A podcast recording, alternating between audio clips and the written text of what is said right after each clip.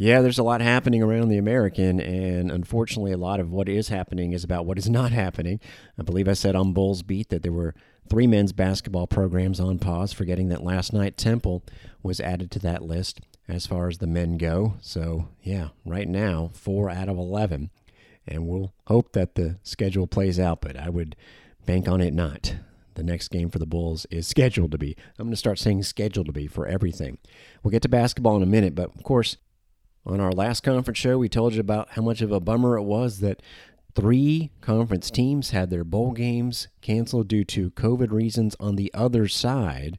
Well, how about the fact that the bowl games that have happened have all been victories for the conference? Tulsa beating Old Dominion was last week, and of course, we told you about UCF over Florida. And then last night, make it 2 0, American against the SEC. 17 13, the final score as Houston finishes off the Auburn Tigers. And that's it as far as actual bowl games. Cincinnati is in the college football playoff. Houston got the win on a 26 yard touchdown pass from Clayton Tune to Jake Herslow. Remember him, the transfer at the big time catch in the back of the end zone, the stunning catch against the Bulls. Well, he's been solid all year long. They went 80 yards on that drive after they had been up 10 to nothing in this game. Auburn took the lead, but ended up with a five game losing streak. It's the first time it's happened in 71 years on Auburn's side. Houston defense was outstanding. Tune, of course, it's always quarterback or running back, right? Uh, was the MVP, although you could have gone with some defensive players. 26 of 40 was Tune for 283 yards and two touchdowns, also ran for 43 yards. Auburn had a chance to respond after Houston took the lead, but could not get a first down. And of course, as we all know, the next chance for the conference against the SEC, maybe two chances, but the first one for sure comes Friday in Arlington, Texas for Cincinnati against Alabama.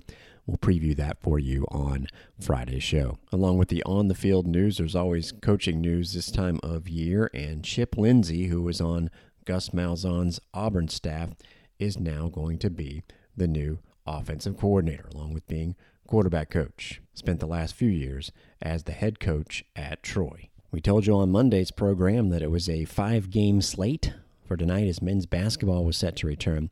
Well, make it a three game slate as the Temple Villanova matchup wiped out again due to COVID 19 protocol concerns on the Temple side, and then USF Mississippi Valley, and that's due to Mississippi Valley. So we have a conference only slate the two teams that haven't played for at least two weeks each, Memphis is in New Orleans to play Tulane. Wichita State is in Greenville to play East Carolina. We'll be keeping an eye on that game, of course, as the Pirates are the next Bulls opponent. That'll be this Saturday. And SMU is at Tulsa. Tomorrow, by the way, UCF hosting Michigan, and then three more conference games scheduled for Saturday. But the slate is kind of thin right now due to the fact that you have Again, Houston and now Temple out due to COVID. The going into conference numbers, Houston is 11 and 2. UCF 8 and 2 with the one conference win against Temple. That's the only game played thus far in the league. Cincinnati at 10 and 3. Then you have three teams at 9 and 3. The Pirates, SMU, and Wichita and Memphis is 6 and 4. Tulsa also above 500 at 6 and 5 as is Temple 7 and 5. The only teams below 500 are your 5 and 7 Bulls and 3 and 6 Green Wave. This weekend, we'll see the women's basketball conference matchups begin. Until then, we had SMU defeating Arkansas Pine Bluff yesterday, 86 to 74, along with our game this afternoon tonight. Interesting one for Wichita State, off to a good start, but playing an Oklahoma team that is unranked, but I think could get ranked pretty soon. And Houston is hosting Southeastern Louisiana. As far as the standings go, again, this is not conference play yet. Best record in the league belongs to Tulsa. They are second in the country in assists, by the way. So there's some good categories that some conference teams excel in. UCF is fourth in the country in scoring defense. The Knights are eight and two, and finally getting some votes in the rankings. Memphis nine and two again, not the strongest schedule, but still good overall records for the league. Unfortunately, if you look at the computer rankings, they can reflect more along the lines of the actual schedules that have been played. While we're on women's basketball, let's give you the weekly honors, even though this goes back to Monday. We did not have these for you on the show Monday.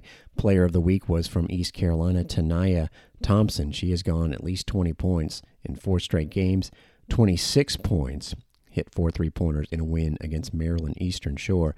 Micaiah Brooks from Memphis was freshman of the week. She had a career high 12 points. We had the highlights that put Elena Tsineke on the weekly honor roll earlier on Bulls Beat. Also on the honor roll, Houston's Tatiana Hill, 15 points, 9 rebounds as the Cougars beat Corpus Christi. Memphis's Jamira Shutes scored 12 points in a win against Nicholls. Mia Davis, the grad player from Temple, she's outstanding. 25 points as the Owls got a nice win against 10 and 2 Old Dominion.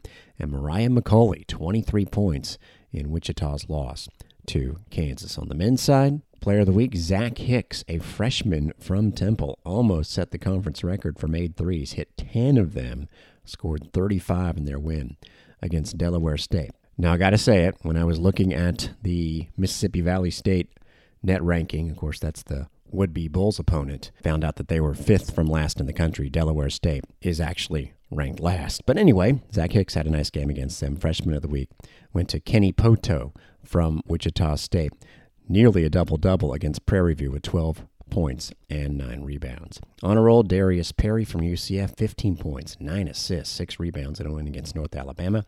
Mike Saunders from Cincinnati, 15 points off the bench as Bearcats beat Tennessee Tech. Tristen Newton from East Carolina, 22 points, 6 assists in a game against Southern Miss that the Pirates took. Houston's Josh Carlton, 20 points in a rout of Texas State.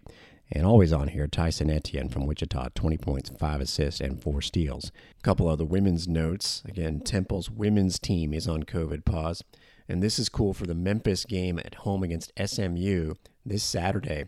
Their new coach, Katrina Merriweather, has bought out the Elma Roane Fieldhouse. She has paid for every ticket, so it's free attendance for all. And they're going to have Tyler's Amazing Balancing Act at halftime. No excuses not to go to that Memphis SMU game if you are a Memphis Tiger fan, I suppose. And speaking of buying stuff out, East Carolina and their Pirate Club has launched the Bill Clark Homes Military Bowl Fund.